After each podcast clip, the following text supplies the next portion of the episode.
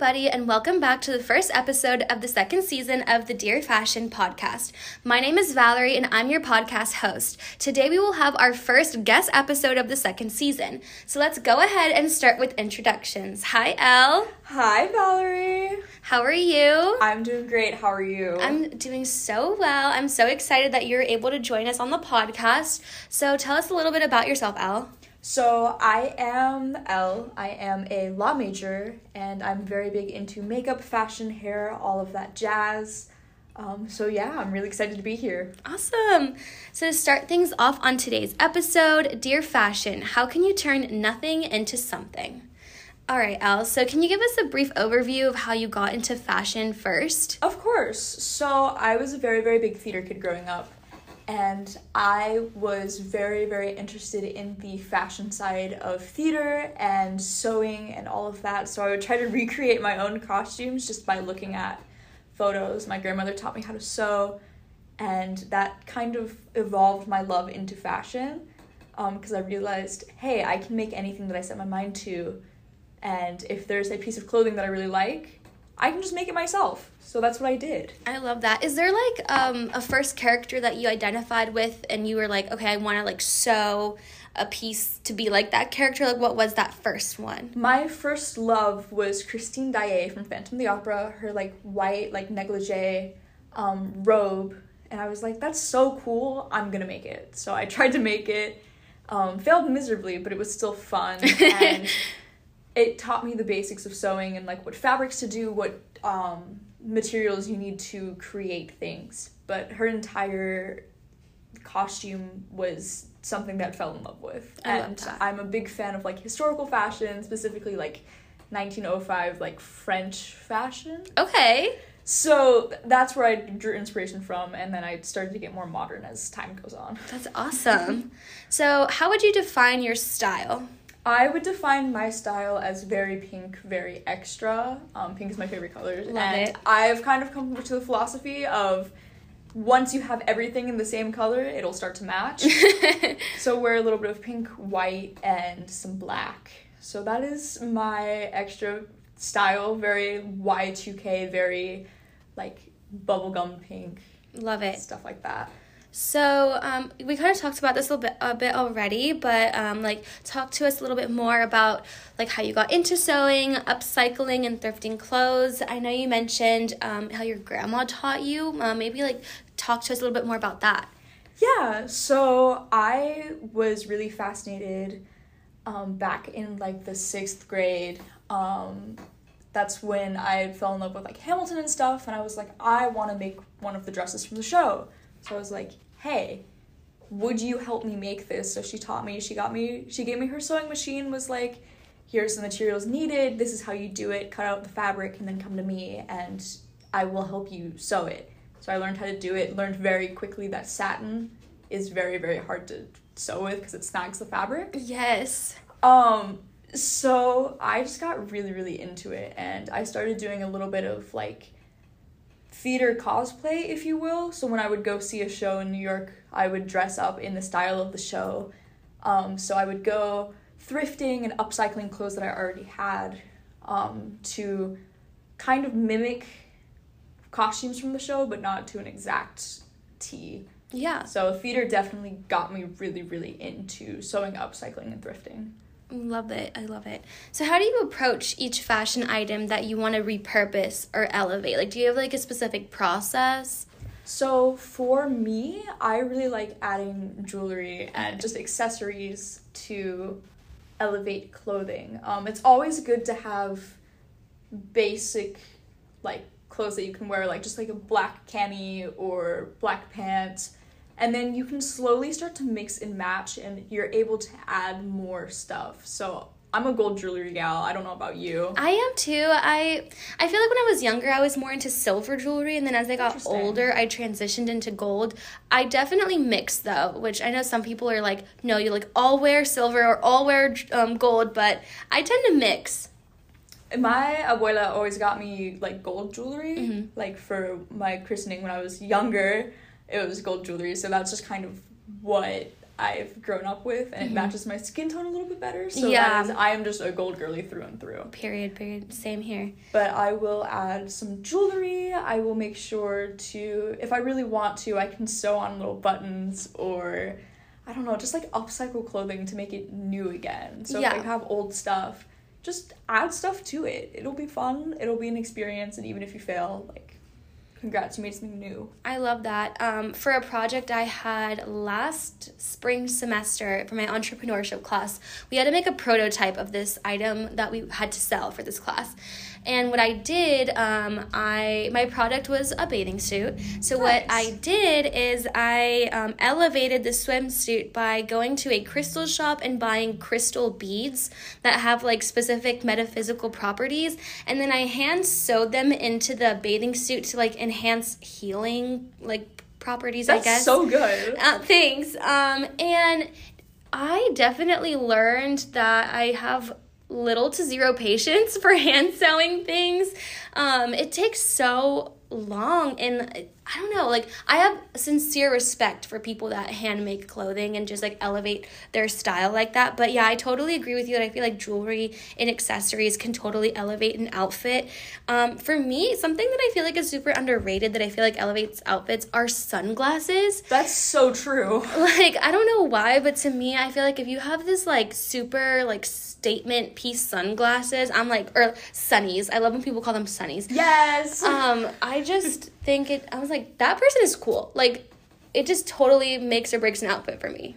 No, for sure. I also think that having some like fun makeup, some like jewelry, glitter, 100%, all of that will make a look. A nice bold lip, a nice like cat eye wing, yes, sleek back hair. I've been loving sleek back hair recently. Period. What is your favorite fashion item or outfit that you've put together or created thus far? I think my favorite, I did a show, Something Rotten, back in my senior year of high school, and I created the costume for it, and it was like an 1500s Renaissance piece with like a corset and then a skirt and then an underskirt, and it was just, it took forever to figure out what fabric I wanted to use, and I wanted to make it like similar to the show, and that's probably one of my favorite things I've created. Thrifted, I found a really cute pair of like pink suede heels. Yeah, those are my favorite things I've ever thrifted. I love them so much. I love that. How long did it take you to sew all of that stuff? Like, it took about a month. Wow. And there was a quick turnaround time because I was originally going to buy it, and then I was like, you know what, I'm just going to make it. And then I realized, oh no, the show's in a month.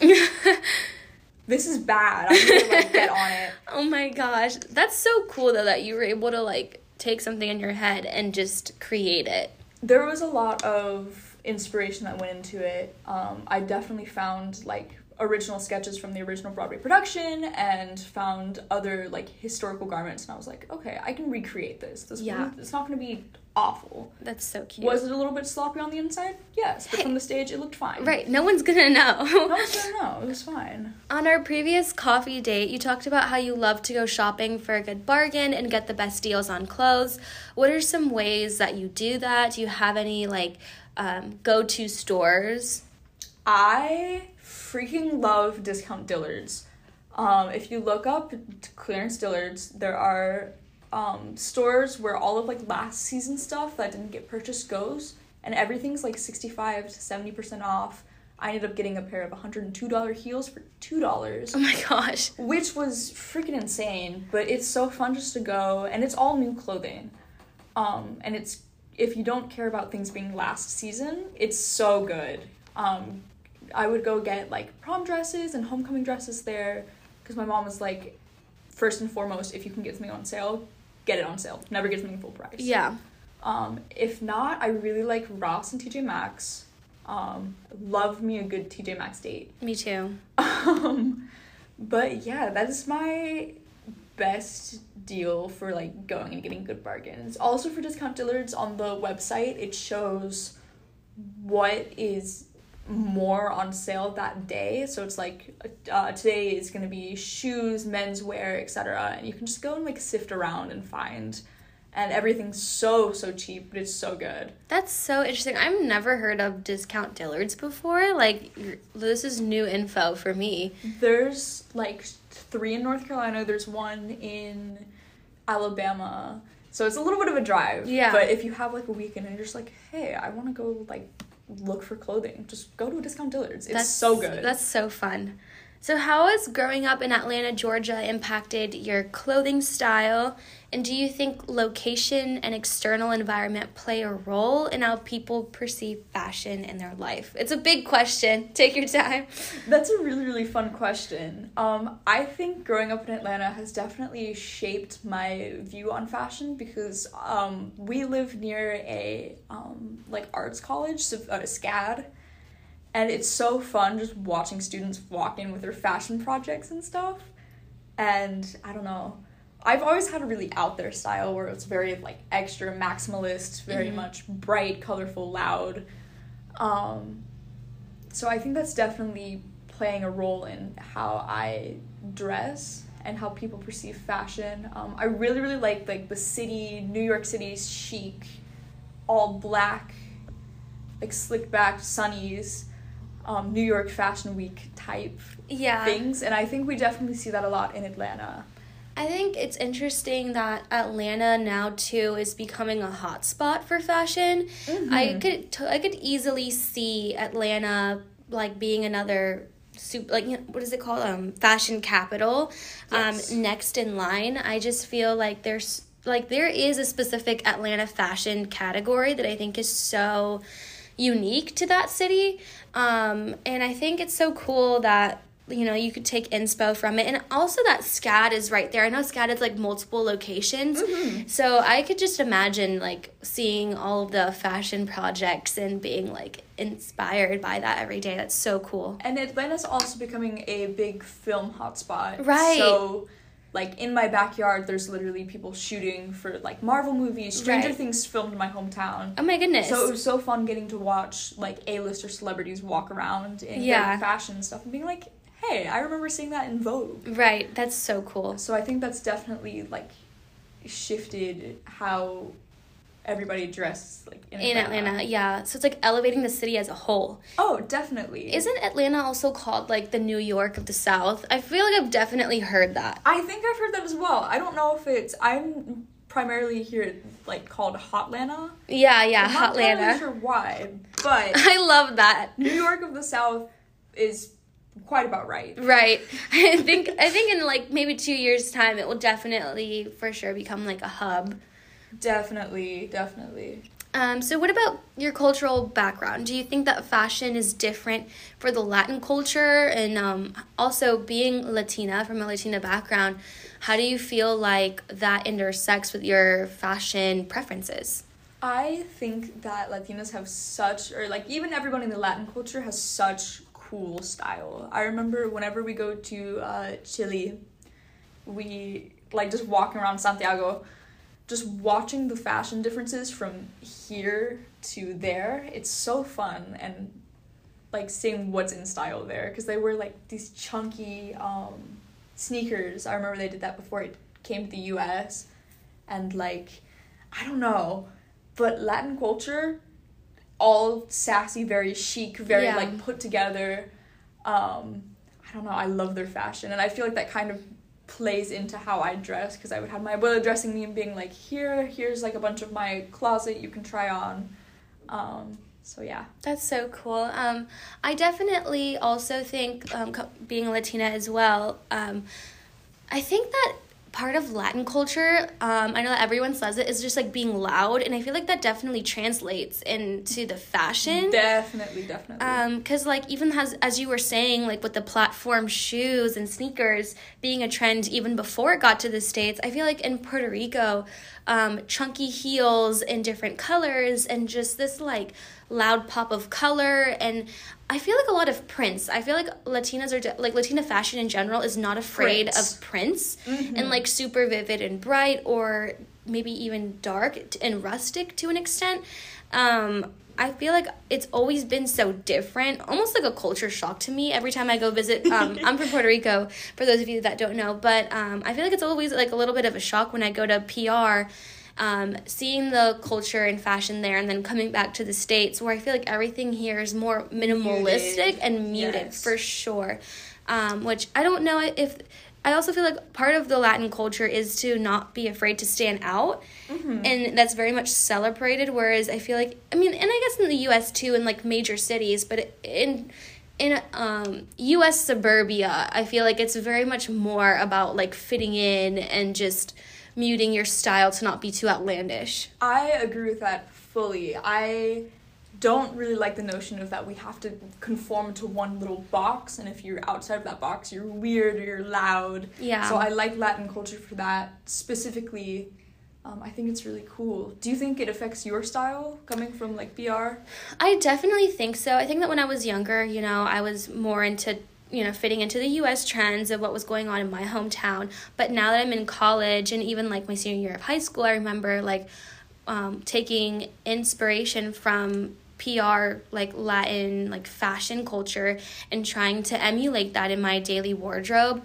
And I think even now, even more so now as a young woman, I have to put together more of, like, a capsule wardrobe, more of, like, business professional. I want to incorporate things that show that I'm Latina into my everyday outfits. So I think that's definitely a new fun challenge that I'm, like, doing now and, like, pursuing within my own wardrobe, which is super fun. But yeah, I think it's really, really fun that in different, like, settings we can dress differently. Like, for instance, going to, like, interview for law firms and stuff. Yeah. Having to wear, like, business attire, but still getting to add those little, like, pops of color. Right. And bring back to your heritage and your culture and be like, hey, this is where I came from. Yeah. Welcome. I think something that is kind of, like, for me that represents, like, me showing off my culture, which is... could be seen across multiple cultures, but I definitely see this in PR and just Latin culture in general. And it's not necessarily fashion, it has to do more with hair. But when I was younger, I used to love braids. And yes, I feel like braiding and braids is very much in Latin culture. And I actually, when I was younger, I used to love braids and stuff, but then I got self-conscious about how other people would perceive me with braids in my hair. But now I love to incorporate that into my, like, outfits. Like, a good, like, braided hairstyle, I mm-hmm. love it, or, like, a little braid here and there. Even though to others it may not be a big deal, I think to me it is, because it's like I'm not denying that part of myself anymore, if that makes sense. That's understandable. Yeah, I love me a good braid moment, and I feel like that brings back to, like, our heritage. Yeah. So what's the last piece of advice that you have for anyone who wants to get into upcycling, thrifting, bargaining while trying to maintain a fashionable lifestyle? I think find what you like. If you have a color that's your favorite, don't be afraid to just wear it all the time. Like, people may give you kind of just like, oh, there's the girl that only wears pink, but do it. Yeah. Go for it. Get inspiration, find things from, like, media, from movies, from shows, etc. Or, like, even just, like, fashion catalogs and be like, hey, I know I like the very, like, minimalistic rustic style, just go for it. If you like the loud, very, very, like, trendy, go for it as well. I love that. And if you want to make something, go for it. And if you fall flat on your face, you're still making something, and it's the learning process that really matters. Yeah, I think emphasis on the learning process part. Yes. Because I know last summer I tried to make my bikini bottoms from scratch. And, oh, my God, I think it took me, like, 2 weeks to make one pair of bottoms. And I kept, like, resewing, unsewing, undoing, and then recutting, and then sewing. And it was just a whole process. But, yeah, I totally agree with that.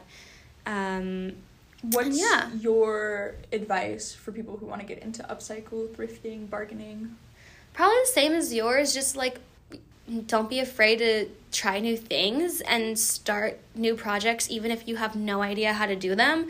I feel like as human beings, like, it's always good to learn new things every day and just really exercise your mind. And also, you like, never know what you could be good at, because, like, what if you have an idea, you go to the thrift store, you buy all the things, and you're like, I've never sewn before, but here we go. Like, then come to find out when you do it, you're like, oh, I'm, like, actually really good at this, and I had no idea. Like, I think, you know, it's one of the ways that people explore and find what they're talented at, and things that they could potentially be passionate about. Oh, for sure. And I feel like we're in such a good day and age where YouTube is such a big part. So you can look up literally anything. Like, I'm learning how to crochet.